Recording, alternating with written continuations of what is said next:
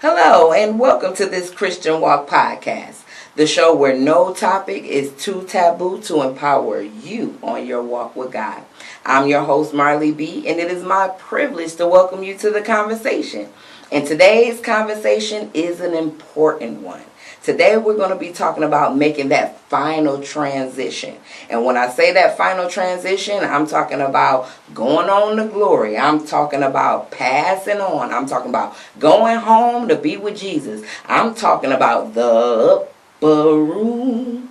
I'm talking about all of those things. This is a transition we all sooner or later are going to have to make, but we seldom talk about. Today, my guest, Mr. Will White, from White's Mortuary in Sumter, South Carolina, is joining the conversation today. And he is going to give us the perspective from the other side of the casket, so to speak. It was an enlightening conversation. So let's get into it right now. Uh, walk with me, talk with me. What you know about God? Will He ride with me? Come and open my eyes for me. Hear my story. Show me more what's in store. And once more, listen, homie, can you walk? William White, welcome to this Christian Walk podcast. Hey, thank you for having me. Thank you so much for being here. I really appreciate you being here. I'm excited. Right. And I uh thank you for saying yes. I'm so glad. Right. So what, Right. what we have here, you are the owner and president of White's Mortuary in Sumter, Sumter, South Carolina. That's correct. That is correct. Okay. So I want to ask you this. First of all, how do you identify, right? Do you identify as a mortician or funeral director? You know, what how does that go? Because I feel like ever since the wrestler came up, everybody walked away from Undertaker. Like that's that's that nobody does that anymore. So what is the what is the accepted title? Well, I mean, for for me, I think mortician is the accepted title uh, because I'm licensed as a funeral director and an embalmer, and so we we title it as mortician. Um, many years ago, people were titled as the Undertaker, and I have identified that as being somebody when they walk the door, they to undertake me in terms of being able to not really be concerned about what the family is experiencing, but more so about how am I going to get paid and I'm going to undertake you emotionally, financially, and all of those things. And I think as time has progressed, we have really become to be identified as morticians because we want to be able to care about the overarching well-being of a family who is called upon us to serve them. and you know I, that's that's an interesting point because i never thought of it that way as far as the undertaker being someone that's just there to kind of swindle you out of your money and manipulate you in a vulnerable time i thought it is just something that was kind of maybe had stigmatized because it had like a morbid morbid uh, connotation like you know it Right. just means you know taking you under you know what i mean Right. and Right. so I I didn't think about it in that aspect, but yeah, that definitely makes sense. So how Right, long and- have you? Mm-hmm, Go ahead. Yeah, go ahead. No, go ahead. Oh, I know. Go ahead. What would you about to say? Well, I, I think also from in that in that context of of, of looking at that piece, um, when people, you know, because we're dealing with a different generation of people now, you know, people are more conscious. And probably 30, 40 years ago, people were probably emotionally overspending for services because they were trying uh, in the African American community, they were trying to say that they we didn't have a good life while we were living. We're going to make sure that they go out in style now. And now that the Generation Z and the millennials are making those decisions, then they're trying to be a little bit more economically sound when they're making those decisions and making sure they're getting value add for dollars spent.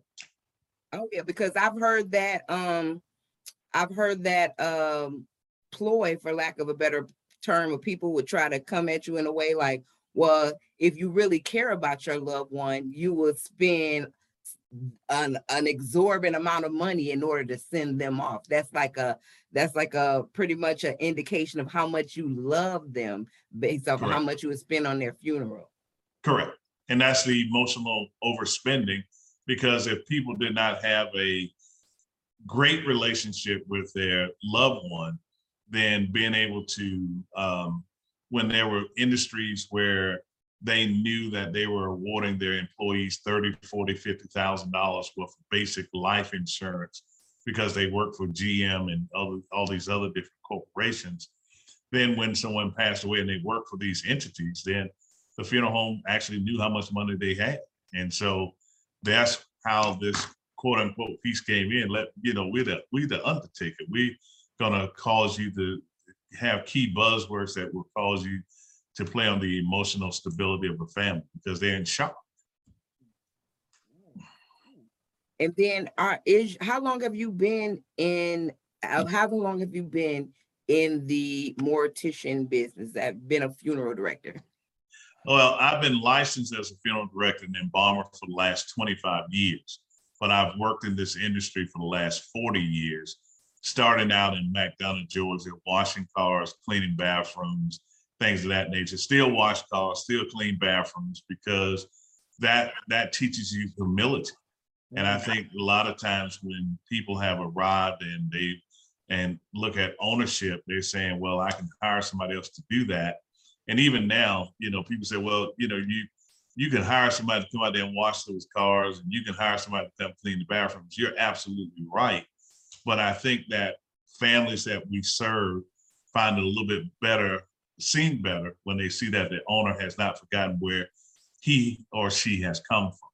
And I just think that that's really therapy for me to show the people in the community that I'm still humble enough to meet them where they are because I haven't gotten so grand that I can't still be a servant.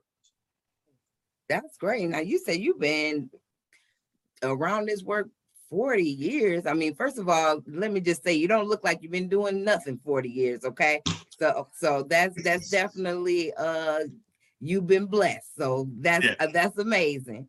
It's Thank you. so you're welcome. Now, I because I sure was gonna ask you, I'm like, okay, about 20, 25 years, did you ever do anything before this, or did you always knew you wanted to be in this business?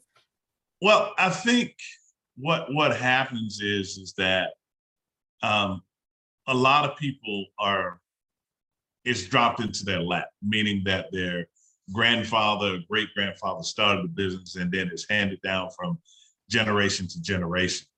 I am a first generation uh, funeral home owner from my family. Um, my godmother owned the funeral home, but it wasn't my funeral home and um, and so I'm a first generation guy. And I guess for me, the turning point was um, February 12, 1996, um, 12 noon p.m. at the Shiloh Baptist Church in McDonough, Georgia, when I had to lay my mom to rest. Because at that point, I had to sit on the front seat or the second seat, rather, because I come from a large uh, group of uh, siblings. Um, second seat, and watch what we were delivering as a funeral home staff. And being able to see what we were delivering was not adequate to meet the needs of the family. And what we were doing, I'm not saying we weren't doing a great job, but I just didn't think that we were meeting the need of the families at that point. And so a light bulb came on to say that, hey, this has to go from doing funeral service into ministry because we got to meet the needs of the people where they are. And so I think that was the turning point for. And I'm glad that you one touched on the fact that a lot of um funeral homes they are passed down. And you know, I was thinking about that as I was preparing for this. Like it it almost always seems like it's, it's this family business. Whether you're watching the, the reality shows or whether you just know the ones that's in your family that you you know that's in your neighborhoods that been there forever had the same name on it for as long as and you know that's everybody knows that that's the the White's funeral home or that's the Jenkins funeral home. It's like they've been there. It's a staple. And I'm like, I Right. wonder, is that is there a particular reason why that trend is so common? Do you think, or Well, or is I- it just a coincidence? it's probably a coincidence because sometimes you're you're forced into something that you really don't want to do. You know, this is that may have been my grandfather's dream, that may have been my daddy's dream, but then this is not really my dream. because maybe I wanted to go play checkers for a living. But yet they're sticking me here at this funeral home, and now I got to be over dealing with these folks all the time. And because children have grown up in it, first generation, second generation, either it's a calling or it's a, as a burden. It's a It blessing or like you you definitely would have to have some kind of passion to do that your whole life, or it could be. I can see how it could feel like just this long purgatory type of thing. Right, Yeah. because because because because if if if my grandfather had started a business and it was passed to my daddy, and now this is what I'm expecting you to do, but nobody really asked them, is this really what you want to do? And that's where you see how people make a mess of of of businesses because that's not really what they're called to do. And I don't care where you are in the world, you can find a business, whether it's a grocery store, whether it's a department store, whether it's a funeral home, doesn't really matter. You can see how things have become messy because that wasn't what that person was called to do. Because everybody can remember when Mr. Johnny had the funeral home, and then it got to his son, and his son was great. But then when it got to the grandson, he was horrible, or she was horrible, because that wasn't what they wanted to do. Yeah. And everybody's like, well, when Mr. Johnny was here, it was like this. Correct, correct. And the funeral service is ever evolved. It's ever evolved. And you know, um, is your business now? I understand you're first generation owner, and um, congratulations on that, though. You know, I mean, on on doing that. Um, Right. Is your business a family business now? My wife, my wife works with me. Um, my daughter, uh, my youngest daughter says that uh, she has her own business and she's not gonna put any sweat equity into this business. But at the end of the day, um, it is. My wife works partners along with me. My daughter comes by when she feels like working. And uh, you know, but at the end of the day, whether she takes over the business or not, that's not really my my concern. I want her to enjoy her life because this business is a 24 hour a day, seven day a week business where nobody has, nobody is dying between the hours of nine and five. We're not asking people to die. It's part of God's mandate that they will pass. And you just don't know when your phone is going to ring. And so it, it, if there are times that you want to go on vacation, you can't go on vacation because you're building a business. And 12 years later, I'm still building because I can't sit on my loyals and think that people just going to call. It's always work to do. So Are you finding yourself? Because I mean, like you said, that the um the funeral business is ever expanding. So is it like recertifications that have to happen, and Right. or you know how how does that work? Well, when I went to school, Stone Ages ago, school was only uh, 12 months. And once you graduated, you took the national board and then you took the state exam after you completed a two-year internship. Now it's 18 months of school, 18 month intern, still the same time, but they're they're you know requiring a little bit more time in school. And then you have to have conti- well, even after your license, each state has different requirements about the number of continuing education hours you have to have each each year or every two years for your license to be renewed. And then I'm always constantly figuring out what's new and what's next because the way that we may have celebrated grandmother's life is not going to be the way we celebrate Jim John's life because Yeah. Jim John didn't go to church. And I'm not, I'm not, I'm not saying that you shouldn't go to church, but Jim John didn't go to church. And so how we may go in and celebrate mom's life, or grandmother's life is not going to be how we're going to celebrate Jim John's life because it's a different group of people. and so I- they're not they're not wanting the preacher to stand and and and tell you about the 23rd Psalm and all that stuff. They're saying, hey, can we just have some life reflections and so we can go on that road. And that, and you know, I and you know, I'm glad that you kind of mentioned, you know, that because you know, people are going to be coming your way through all walks of life, right? That's right. But I found it um interesting that you're a minister, right? And you don't usually hear about morticians being ministers. Like, you know, ty- typically I like I haven't heard that. I haven't heard like, you know, this is a mortician, he's also a minister. And I just Right. wonder, was that a common thing that happened, or was it more common not for your mortician not to be a minister? Well, depends on what which area you're in, because a lot of lot of areas had pastors who who owned the funeral, or they started in the funeral business and then got called to ministry, and or they were in ministry and then decided they were going to open up a funeral. Because what people what what we sometimes fail to realize is that if someone experiences a loss after the nurse or the doctor pronounces that person uh, has transitioned, the first call that they're going to get is a call to the funeral home. And so sometimes the mortician is really the gateway between the church and that family. So you're kind of standing in the middle. And if that person is not sensitive enough to understand the needs of the family and kind of meet that need, then it becomes a snowball effect when they finally get to the church that the church is going to catch hell. And so you have to make sure that you have a relationship with God first and foremost, most so that you'll be able to deal with the the huge dynamics of people that you're that you're going to encounter, church and unchurched. And how did yours happen? Did your call to um be a mortician come before your call to be a minister or did it come or did it come after? Well, I think that more so I, I knew early on that I was called to do something. Um, other than, you know, I grew up in the Baptist church, um, served as a junior deacon, served in the choir, did a whole lot of stuff in the church, and I knew that there was a call. And then a lot of times in the old church, they didn't recognize the call. They just told you you need to go go back home and set that.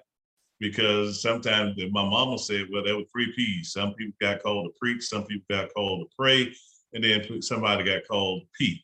So you need to discern which P you got Wait, what was that third P? What was the third? to P. So somebody got called to preach, somebody got called to pray, and then you may have gotten called to go pee. So when God Oh, that is just go pee. Got it. Okay, got it. Okay, okay. All right, so you better make sure your ears is open because you don't want to miss, especially if that th- you don't want to pick the first one if it's supposed to be the third one. That will mess you up. right, right. Okay. then, you, then you find people who were really called to go pee, and then they they they saying they up they're pastoring, but then they don't have the compassion for people. That is so then true. that's the reason I believe that funeral service um, has to be a calling because you're dealing with people in the most critical moment of their life.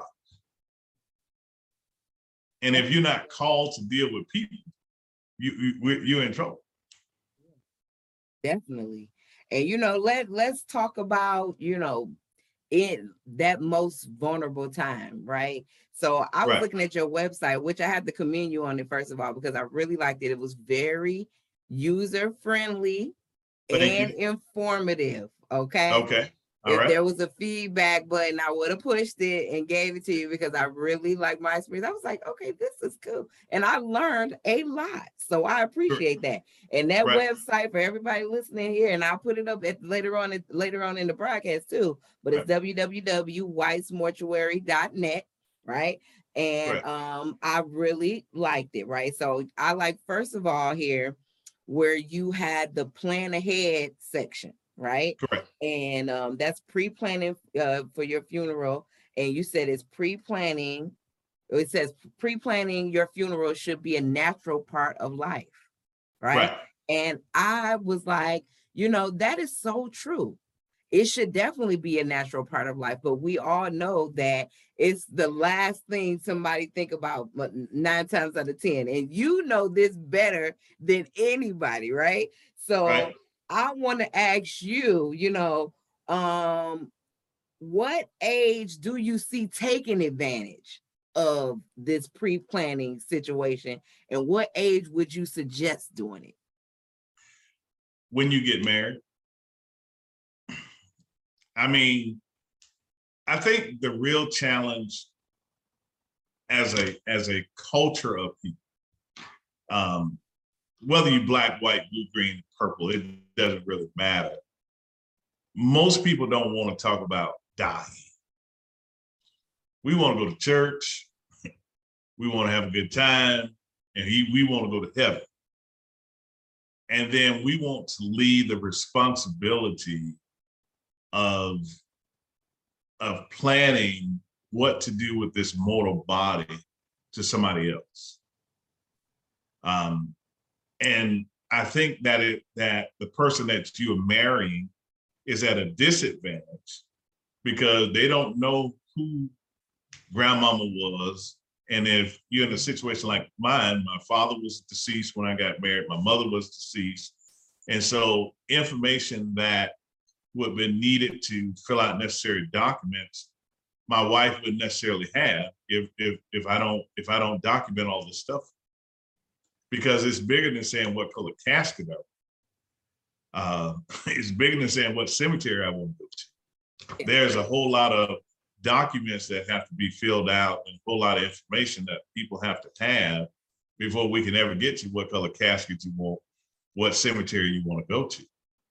And if we don't have a roadmap, at least a planning guide that they can look at and say, hey, okay, this is this is where he or she wants to go. And then the other component of that is is that people don't have adequate coverage or they have zero insurance and no means to pay. And because I want to go to a perpetual care cemetery, most people don't understand the cost associated with going to a perpetual care cemetery. And we have not Now, What's the perpetual care cemetery? So for the people that don't know. I mean, oh, so perpetual care cemetery, where them um, people, you know, you ever look, roll by cemetery and everything is nice and level and all the grass look well manicured, like they cutting grass with the scissors. That's a perpetual care cemetery. Okay, And versus the church cemetery where they may have headstones that are upright, and that's in the country. Most Yeah. city churches don't have church cemeteries. okay, And so trying to understand the dynamics financially of what this will look like. So if someone died unexpectedly, do you have adequate coverage? Or are you, or, or do you have life insurance people?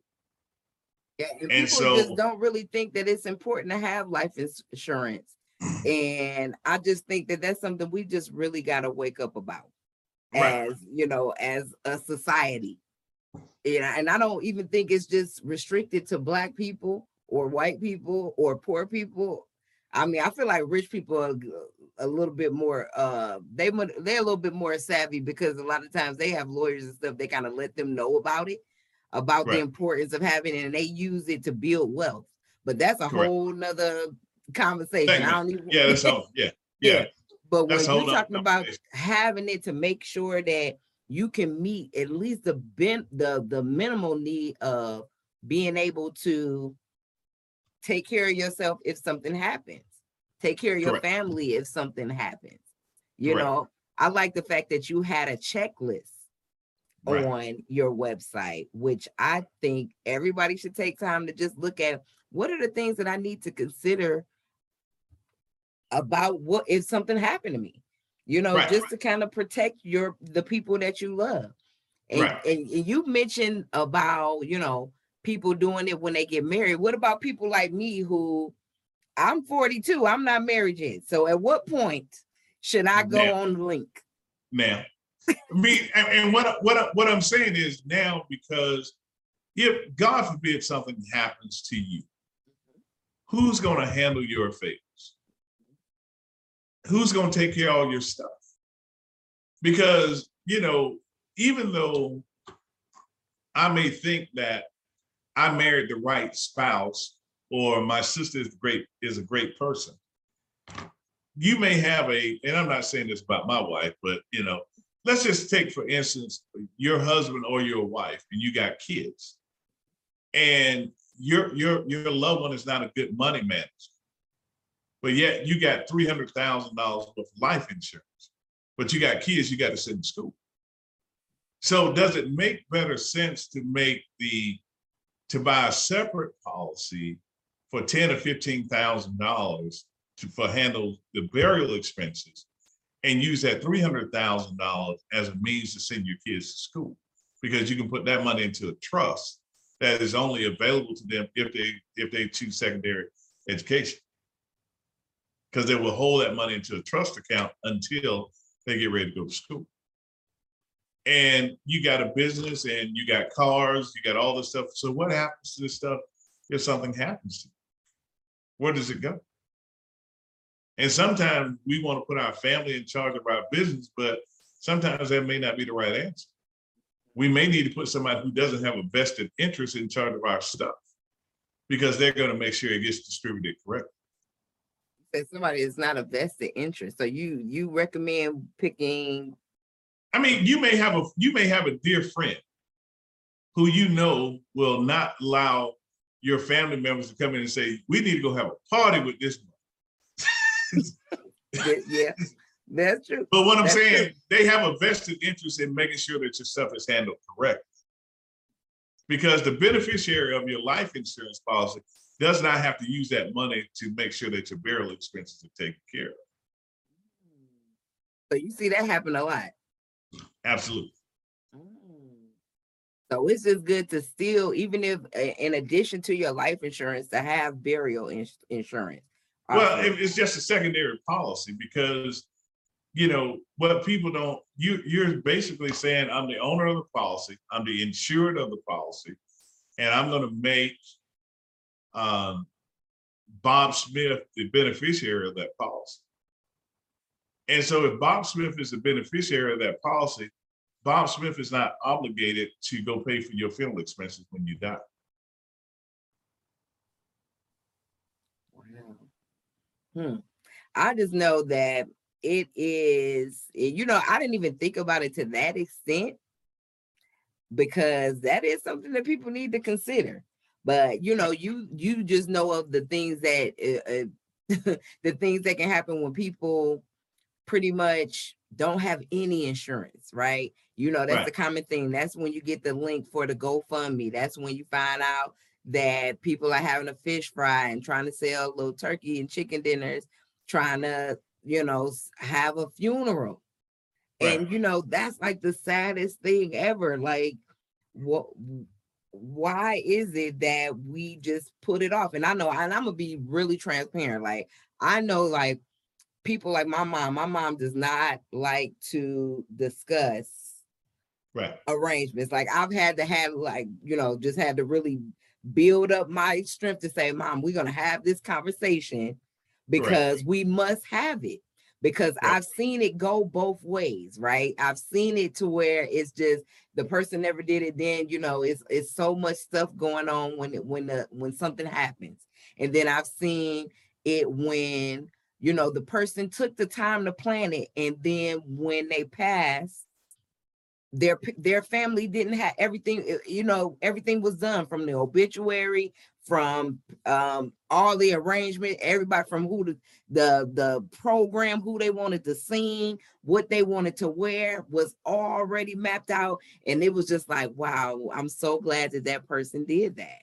You know i'm so glad that my parent did that. I'm so glad that my sibling did that. And then i've seen the people that uh, um, wait until they're pretty much on their deathbed to try to do it you know the, like i'm trying to plan my funeral but at the same time i'm also dealing with the fact that i'm dying In the moment. in the moment so you know how so what the the best time to do it is as soon as possible I mean, Right. the- I mean, you, you, you need to, maybe you don't have every detail. But there ought to be some framework around where you're going. Because Okay. e- ev- everybody, there's a risk every morning I get in my car. There's a risk. Every morning I get in my car. There's a risk every afternoon you get in your car. And the risk is that somebody could run a traffic light. Somebody could be texting and driving and hit you head on. there's a risk. And because there's a risk, there ought to be at least what what do I do next? Because I don't know what's next. And at least if I know that you want something, at least that's a place for me to start. So when you say a framework, what's the, if you say the top three things that a person should take care of immediately to make sure, you know, to, to start the framework, what, what would be the top three things? I think that you need to figure out what what your final disposition should be. Do I want to be buried or do I want to be cremated? Um, and if I want to be cremated, then is this a direct cremation or is this a a service followed by cremation? Okay, what's the difference? A direct cremation means that once all the necessary documents have been processed, then the body is cremated. The other component is is being able to have a the body embalmed, body placed into a rental casket. We can have our ability to say farewell, and then the body is cremated after the services. So final disposition, either I'm going to the cemetery or I'm going to be cremated. Okay, so they, And they, then- they, they pretty you up to make sure people can say, Yes, Uh, farewell. yeah. Yeah, because we need some closure. Right. People need closure. Yeah, And when there's nobody present, people do not get closure. Really. And you know, I'm glad that we're talking about this because see, I got an issue, right? I don't want to be seen dead. I that, that- you know, I've said that Okay. before. I, I don't want to be seen dead like myself. All right, I- uh, all right. my own. And this is not my planning session. I'll call you later to make sure we get that together. But I just want, I like, I have a thing. But you think that my people won't get closure if they don't see my my body? There are people who do not function well unless they can see a body to get close. And so that's that's a individual thing. and you have to make sure that it makes sense for the family. Because somebody somebody needs to be able to say farewell. Because if they're not here and you pass away and they're in California, they they may not be here in 24 hours or 48 hours. And they want to be able to at least say farewell. We un- we understand that the spirit is gone, but that mortal body, because see, that's what we that that's what we want to see is the mortal body. We we we understand, you know, our beliefs is that the mortal body is the flesh, the spirit is going back whence it came. The mortal body is going back to the earth. And so, you know, people sometimes get hung up in the the spirit and the in the body, but in our culture, we we want to be able to see a body. Okay, well, I'm gonna work about that. I'm gonna work on that in my framework. What's the next one? What's, what's the next? So final disposition, whether you want a viewing or no viewing, um, cemetery location where, you know, because we got a lot of transplants. Do I want to go back to my hometown or do I want to be laid to rest here in the city where I live? You know, those are kind of things that people need to be, need to be trying to consider. And, and those are some major pieces because at least if I know if something happens that, hey, my loved one wants to be cremated or my loved one wants to be buried, then that kind of that kind of helps me when I go sit down with the with the uh, funeral home. Because at least I know what I'm looking for. All right, and what's the third one? And then kind of decide what you're gonna do, whether you want a church service or a chapel service. Because of this pandemic, a lot of people aren't having church service. They're not having large gatherings. And so, you know, just kind of figuring out what what does that look like? How because funerals are really for the living. They're not for the person that's going on. And so being able to kind of understand how are we going to commemorate that person's life who has lived? Because we do a poor job of telling people how wonderful they are while they are alive. We do a poor job. we we can tell them all the great things that they meant to us. We they can no longer hear, but we do a poor job of telling those people what they meant to us while they while they could hear. it. And I think that's if- the big thing that you should definitely, people should get out of this talk. Right. That, you know, everybody's time is limited and we gotta remember to give people their flowers while they're there. While they Yeah. here. Yeah, they they they used to sing this song. The Lord has taken us away one by one. He's taking us away. So let me ask you this now, getting back into, okay, we got the pre-plan together, right? right. So when we consider the actual services, right? When it's time. Right. Right. Now, I've seen a couple of, you know, a couple of reality shows like uh HBO has this show, Six New Ways to Die in America. Did you see that? I have not.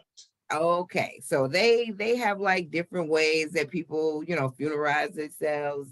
I'm not sure it's is funeralize a word. It If you feels said new. it is, it's your I- show. It feels like a new word, you know. It, feel, Funeralize. it, feel, Right. It right, felt like a new right. word, but I was we we're gonna allow it. We're gonna allow it. But Alright. you know, they they had new ways to, you know, you know, have different services, right? To personalize the service on your site. You actually have different ways people can personalize services, whether it's Correct. the, the barrier reef, um, the sea burial, or Right. um, if you want to be planted as a tree. I've, I've seen that on the HBO thing that you know you can be a tree, you can be shot into space, right? Right. Um, they had um this. I watched this one called um. They had this reality show called Best Funeral Ever on TLC a few years back. Okay, Right. And they did all kinds of weird stuff. Like they put this one guy. He had a um a a, a disability, so he was ne- never able to ride a roller coaster. So his Right. funeral was a. They put him on a roller coaster. Okay Right. and let him go on the roller coaster and that was his services okay Right. and um they had the baby back you know the guy who wrote the baby back rib uh chili's commercial jingle when he died they gave him a baby back rib uh funeral i mean they was you know i want my baby back with taking the casket down the thing. I'm like okay this is definitely personalized. But i'm just wondering in your opinion is there a is there a line right? Because on yours they said you know there's no request that you know there's no request that you deny or there was uh no limit is what you have on um only your imagination. Isn't that a pretty dangerous statement? Like when you think about putting something like that in, I mean, there's no line where you'll be like okay uh, Well, we're- we're let, gonna- let me let me let, let me let me let me let me cover this statement for you. okay. Um, traditional funerals are becoming obsolete because people want to be able to commemorate that person's life. Okay. We have what uh, a generation of people called the nones. They do not identify with any religious. Uh, they're not Baptist. They're not Methodist. They're not Catholic. They're just nones. They believe, but they don't identify with particular uh, religious denomination. Okay. And so that person who may be a none, his service may be in the bar. Okay. Where he may, he or she may have been cremated. And we're having a memorial service at the bar. And they're offering life reflections. And they're having cocktails. Because that's how they want to commemorate that person's life. I believe that I have to meet people where they are, as long as it's legal, then we, we're in good shape. Because in order to be able to have these experiences at the amusement park and to do all this other stuff, there had to be some clearances somewhere. They just didn't show up over there. oh no i'm sure it was a permit Right, too right, right, right. And then the other component of that is, do I have the means to pay for what I'm asking for? Right Right. So is is not only can we meet what your imagination says, but then the other component is do you have the means to pay for what you're asking? Because a lot of people ask for champagne, but only got a water budget. And so being able to meet the needs of the people is not the challenge. Being able to pay for what you're asking for becomes the challenge. So you haven't heard any requests that a person could pay for that made you, and that was legal, that made you be Yeah. like, nah, I don't think we, Li- Listen, I have a, most, most firms have a reputation to protect. And if they feel like it's gonna be something that is going to be out of sorts, that is not going to work favorably for not only the family, but for the firm, they will sometimes stand down and say, "Mm, we need to really think about that. okay, We need to think Okay. about it. all right, so. And that's where it comes in that you gotta have some common sense. Yeah, because you know people will go there. They Right. will, they will push the envelope. Yeah, but they gotta have some common sense in the process as well. All right, well, that makes sense. That makes sense. Okay. Well, common on, sense ain't so common. You- it could be, it could definitely be a little, uh, a little sporadic to say, the to say the least. Right. Right? So another thing I liked about your website, right, is the Right. grief support resources. Right, I really appreciated the fact that you offered the 24/7 access to the counseling service, the the group grief support, interactive videos, and even like the little Sesame Street um the Sesame Street children Mhm. grief videos or resources. Because you know a lot of times when when you know you think about grief you know sometimes the kid just kind of you know you, they don't really know how to address them you know because it's not it's going to be a different avenue when it comes to dealing with a child grieving than dealing with an adult grieving. But just the, the idea the fact that you have the grief su- support services and they're not just before they're also after. I really really appreciated the fact that you you were adamant in in the literature on the website about being there is whenever they needed you because you understood that they were in a process and you respected that process and you want and you guys want to be you you want to support them in it before during and after correct. and I thought that was um very commendable and respectable. And I didn't, you know, I didn't know. I, I'm I'm fortunate enough that I've I've never had to myself plan a you know a funeral service for someone, right? Right. But um I never knew someone that went through planning a funeral and had a lot of resources like that through the funeral home. You know what I mean? And I just think that that is that is you know it's spot on and I you know I I just thank you for you know being that considerate and thoughtful like that.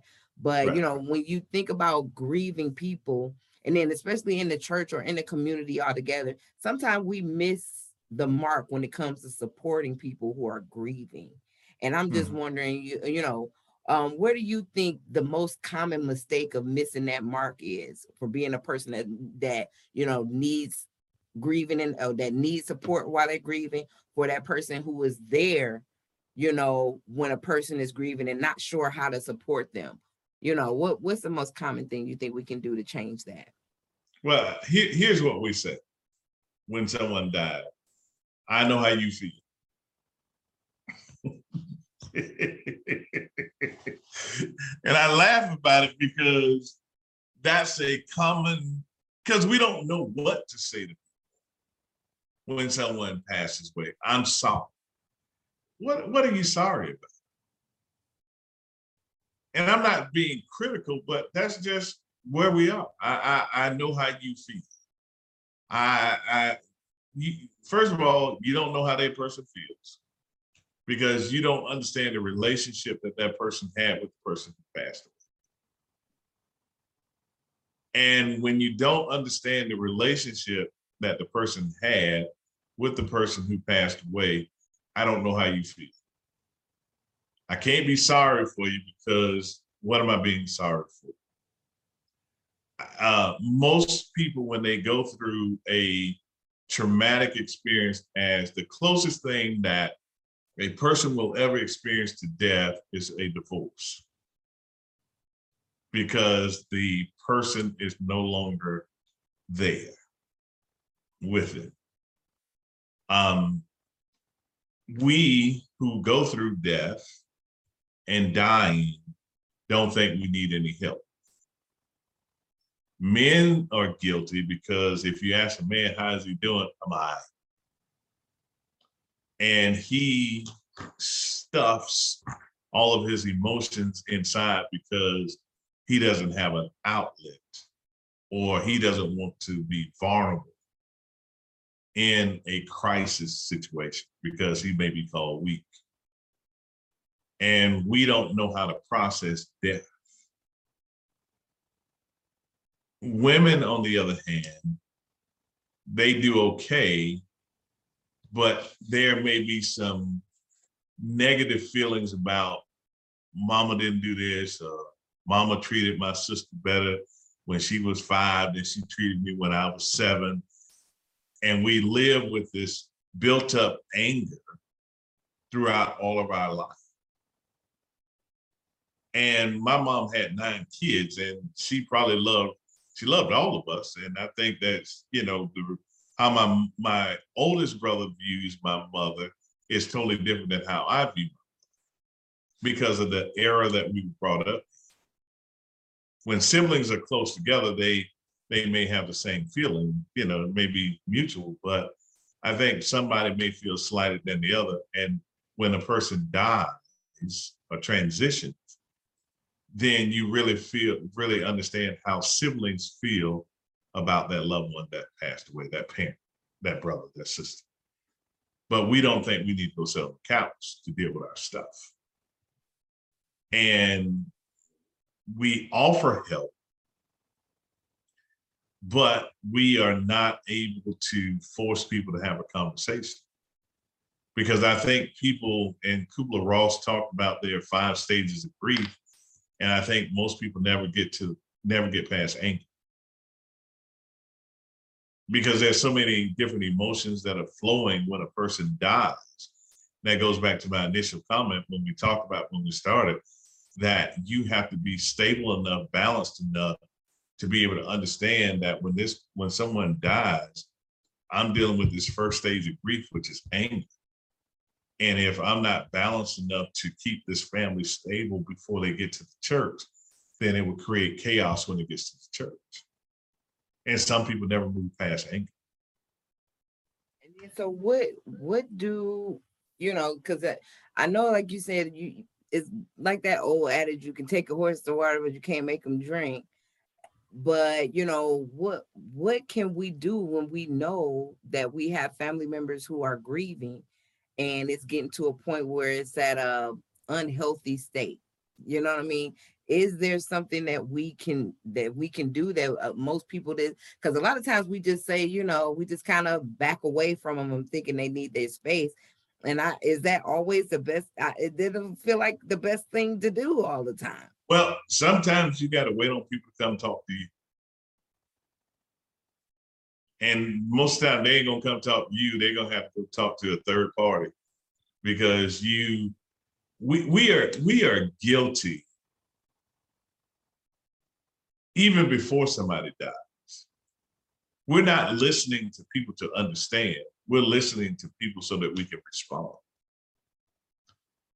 I felt like mama had a better relationship with you because she always brushed your hair at nine o'clock at night and always made me wait till 11, but not understanding that mama had six other girls that she had to get to before she got to me, to you at 11. And mama never changed that rotation. Why could not be at nine and you be at 11? And, and so those are things that we hold on to from our childhood that really impacts even our adult relationships. And then when the person passes away, who was the center of this, instead of them having that conversation with that person, because that person wasn't listening to understand. The older generation said, do as I say, not as I do as I tell you, not as you see me do.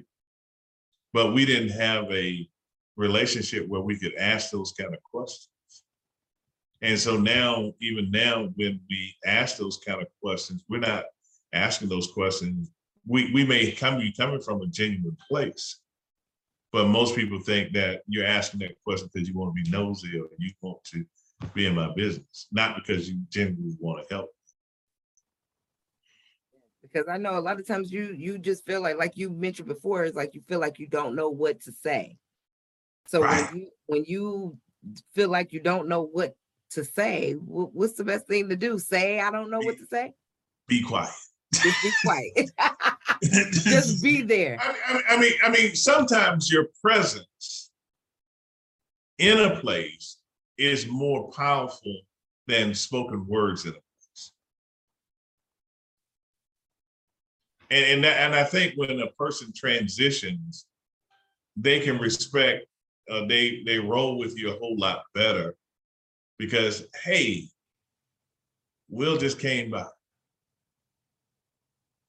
But Will didn't say anything. I spoke to the people, hey, what's happening?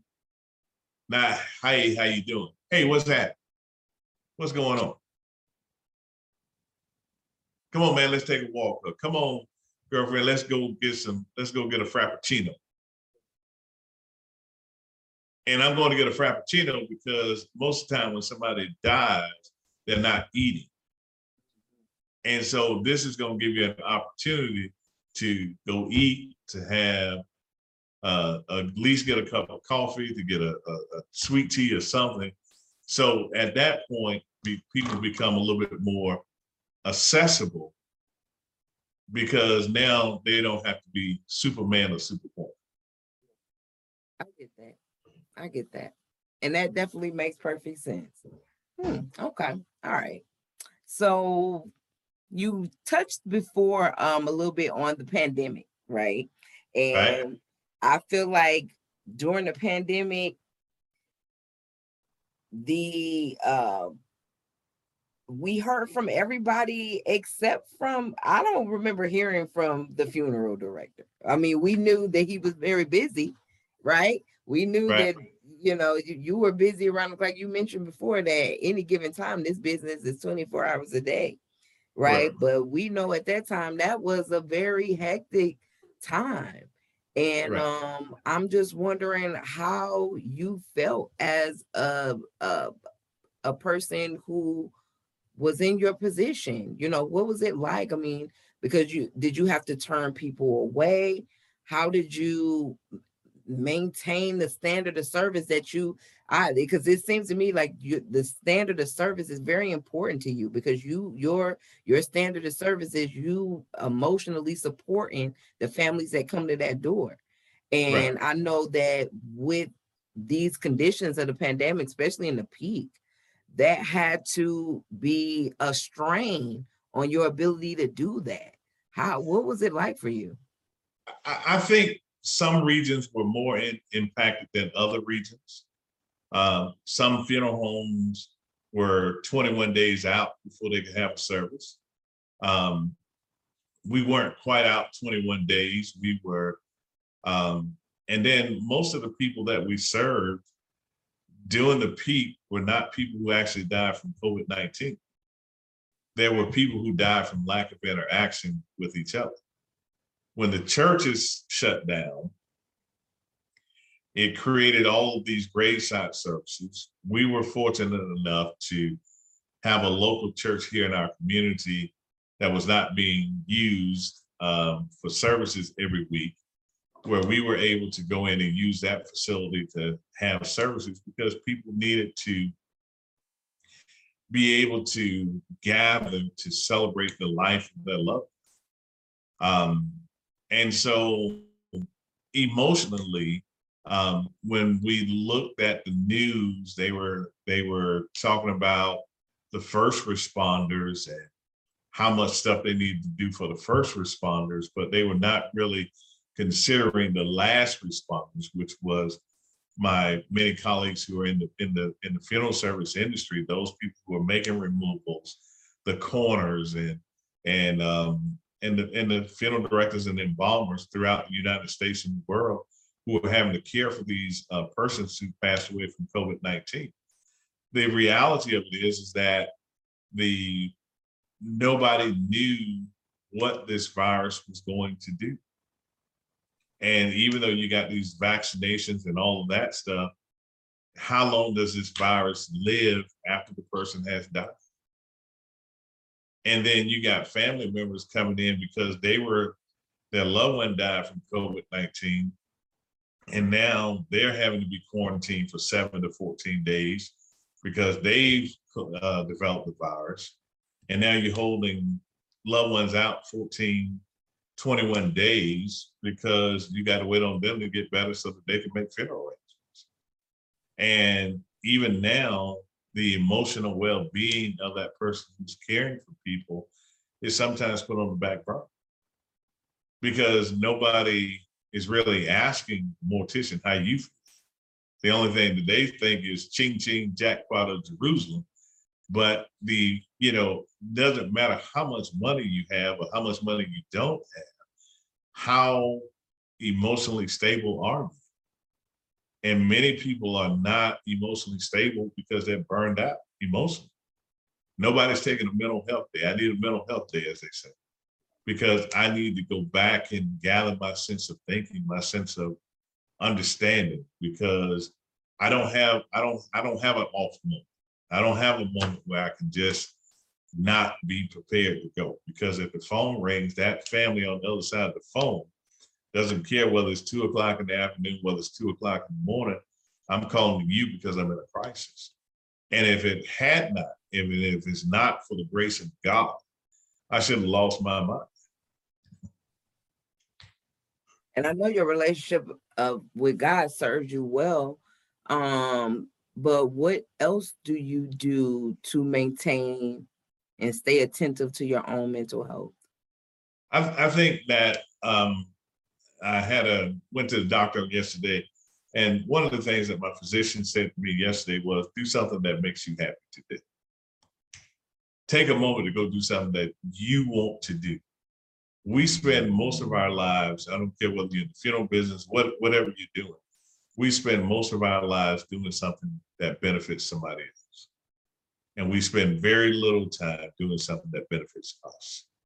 And so I've gotten back to the gym, um, getting up, going to the gym in the morning and, you know, I'll pick up my golf clubs. I hadn't played golf in a couple of years. And so we'll pick the golf clubs back up just so that I can take that hour, two hours to just de-stress once a week with the golf clubs and you know getting up early enough to spend time in the gym because it it helps maintain your physical body and your mental health and if you don't do that you will find yourself burn out. That's the reason folk go on to the house.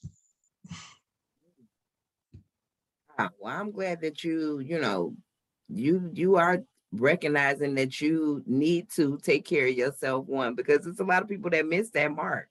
And they just go and they just pour themselves and then especially um in a business like yours where you know you put people other people's emotions and their situations before you. It's your business is their is their their experience being to the as, best as possible. That's what Right. you dedicate your life to. You know i Right. i feel like with nurses police officers and and you know firemen and and now you know having this conversation with you what you're doing this isn't what you do this is who you are. Right, Right. that's that's the dna yeah. That's who i am. Who i am as a as a person and and sometimes it's tough for people to understand that because they're not called to it hmm. And if you ain't called to it, it, it, it makes it difficult for other people to understand. God bless you. And I'm glad that you made it through that thing, still smiling and still with your with that great energy that you have.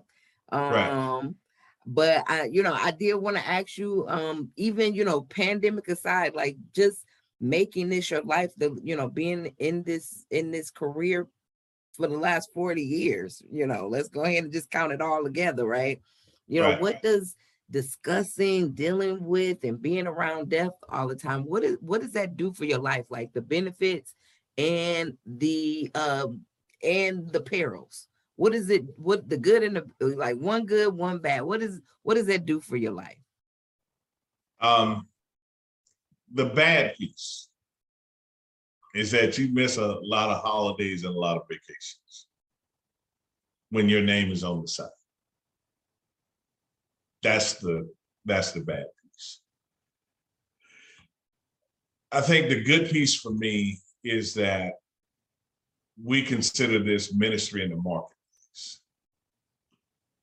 Because when we understand the ministry of Jesus, Jesus met the needs of the people in the marketplace, in the highways and byways where they were. And when I think about funeral service and its totality in the big picture of things, it is meeting the needs of the people in one of the most difficult moments of their life. And being able to be a bridge builder for that family, regardless to their economic status, to some way give them a foundation to be able to stand on and help them to know that somebody cares for them, not only at that moment, but even the moments to follow. That that's the satisfaction. And being able to hear God say at the end of the day, well done. Most people want to say, when I get to heaven, I want to hear God say, well done.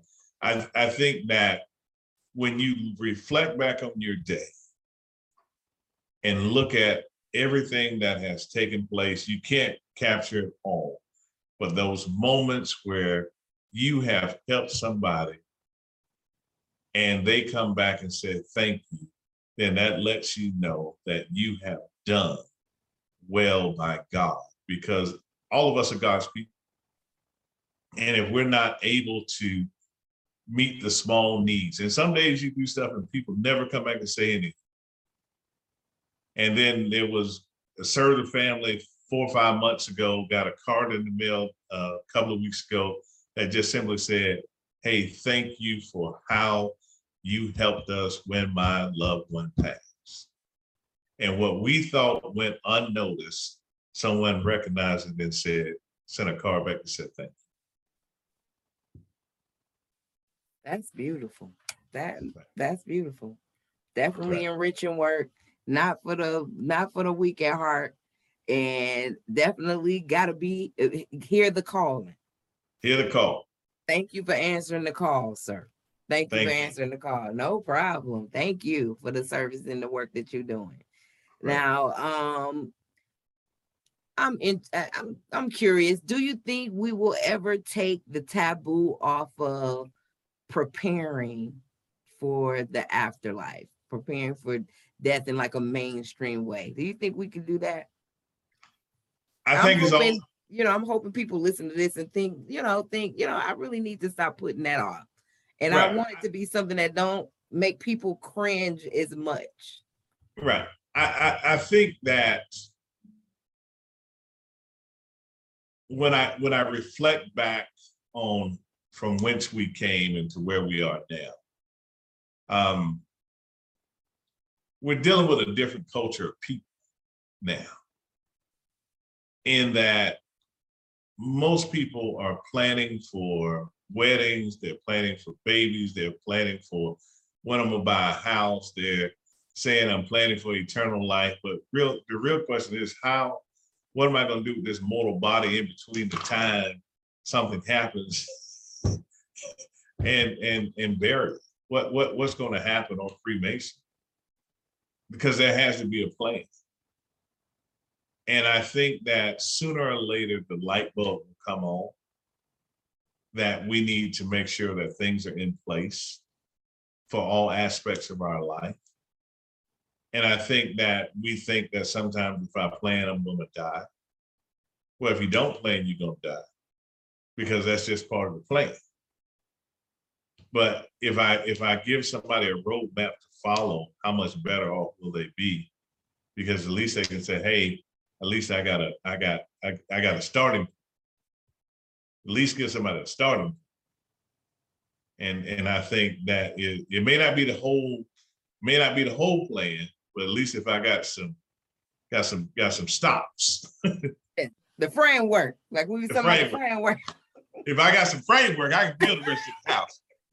yes, that's good. Okay, okay. Well, we're gonna we're gonna keep on praying on that and not giving up on that because uh, we we got to be more prepared and and and not leaving on the people that we leaving behind. Sooner or right. later, uh, this guy, uh, I'm telling you this. Um, back in the day, one uh, a man I used to love very much, Mr. Thurman, used to always say, "Good guy, bad guy, we all got to die." That's so, you know what I'm saying? We all going there, so we might as well have a plan, right? That's right. But before I let you go, you know, I, we made up one word together today. I'm gonna I'm a, I'm put you into it, but I, I want you to listen to something because while you identify as a mortician funeral director, right? I want you right. to be open to two more possible uh titles, right? I want to run right. these by you. Tell me what you think. Okay. So, first one life transition specialist. Okay. You see that? Like, no. Okay. Okay. Okay. All right. All right. What's the other one? What's other, other one? Afterlife usher. okay. All right. I, I, I, I, can I can I can I can I can I can buy the first one. Okay. Life life transition specialist, meaning that I specialize in helping people whose loved one has transitioned. Yes. They didn't die, they just transitioned. It transitioned. Right. And then we can be the specialist in terms of being able to help them with the aftercare that is needed because on the front side, I'm helping the person that's passed away. On the back side, I'm helping the families to negotiate how to get to the next place where they can get begin to heal.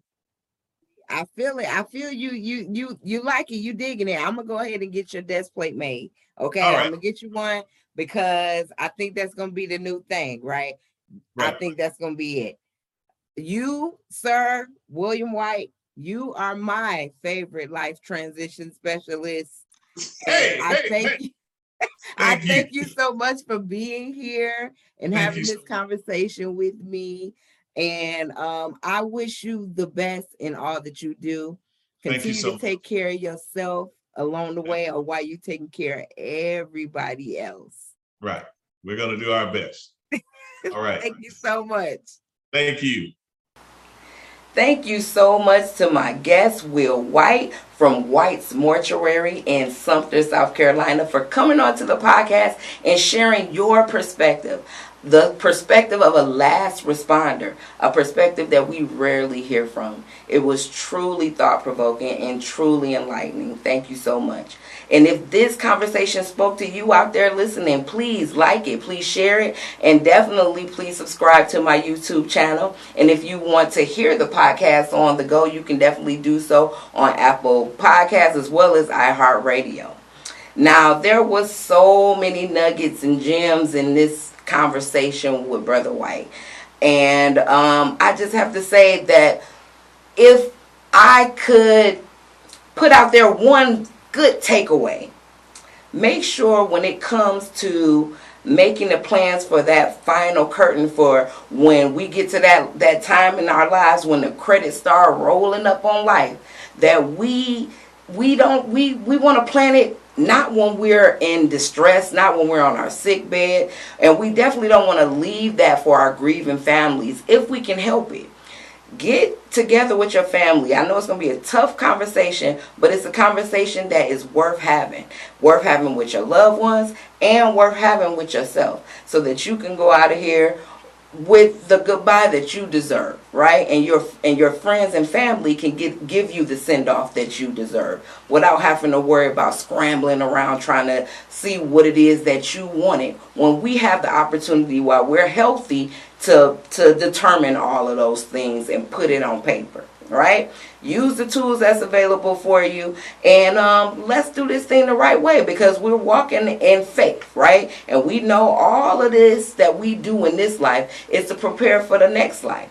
So let's do full preparation and not just half stepping, okay? Because on this walk with God, I know one thing for sure loving God can be easy, trusting God can be hard. But I believe we can all get there one step at a time on this Christian walk. I'll see you next time. Uh, walk with me, talk with me. What you know about God? Will He ride with me? Come and open my eyes for me. Hear my story. Show me more what's in store. And once more, listen, homie, can you walk with me? Talk with me. What you know about God? Will He ride with me? Come and open my eyes for me. Hear my story. Show me more what's in store. And once more, listen, homie, can you walk? Uh, can you walk? Let's walk.